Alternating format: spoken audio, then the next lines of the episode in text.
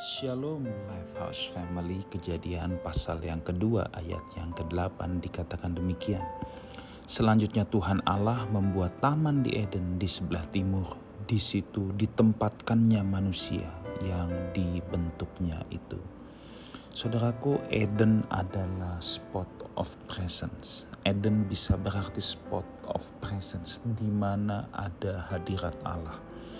Jadi kembali lagi saya harus mengingatkan kita bahwa habitat manusia adalah hadirat Tuhan. Manusia dengan habitatnya ya atau manusia dengan hadirat Tuhan seharusnya menjadi ikan dan air. Ikan bisa hidup di habitatnya air. Kalau ikan mau coba keluar dari air, apakah mati langsung? Tidak, saudara.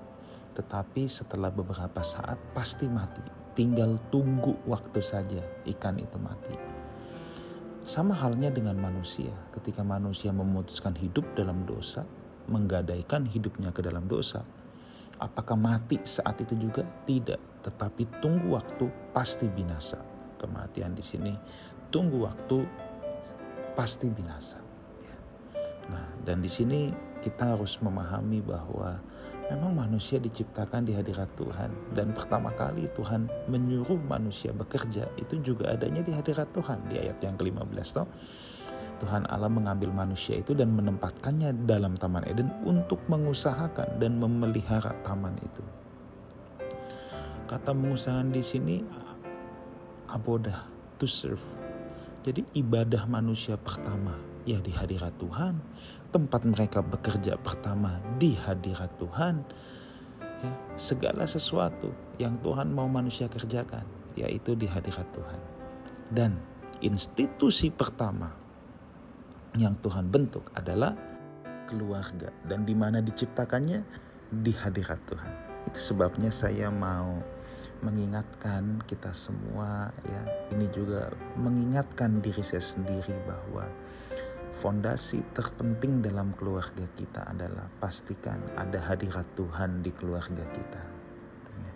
ada hadirat Tuhan di keluarga kita ini sangat penting saudara sebelum kita mengusahakan yang lain kita mengerjakan dulu keluarga kita kita membangun dulu keluarga kita dan kita harus membangunnya di hadirat Tuhan, jangan di tempat lain. Ya, ini harus dikultivate, harus dibaca. Nah, sekarang persoalannya begini, bagaimana menghadirkan hadirat Tuhan di keluarga? Tidak ada cara lain, harus ada mesbah. Mesbah harus ada di sana, saudara ya. Mesbah harus ada di keluarga. Mesbah itu lewat doa bersama, lewat kehidupan kita setiap hari, hidup kita ini kan harusnya menjadi mesbah Tuhan.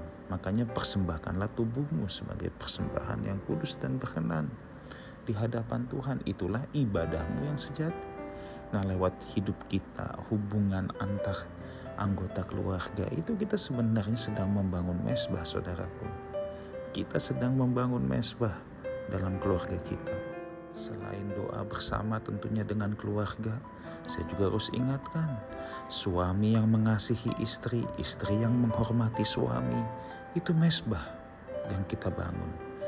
Orang tua yang mengasihi anak-anaknya, anak-anak yang tunduk respect dengan orang tuanya, itu mesbah yang dibangun di hadapan Tuhan.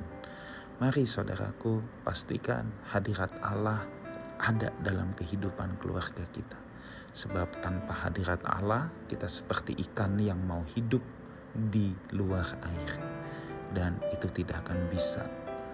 Saya berdoa, Lifehouse Community, Lifehouse Family, kita semua boleh hidup senantiasa dalam hadirat Allah. Khususnya pastikan ada hadirat Allah di keluarga kita masing-masing. Tuhan Yesus menyertai kita semua. Amin.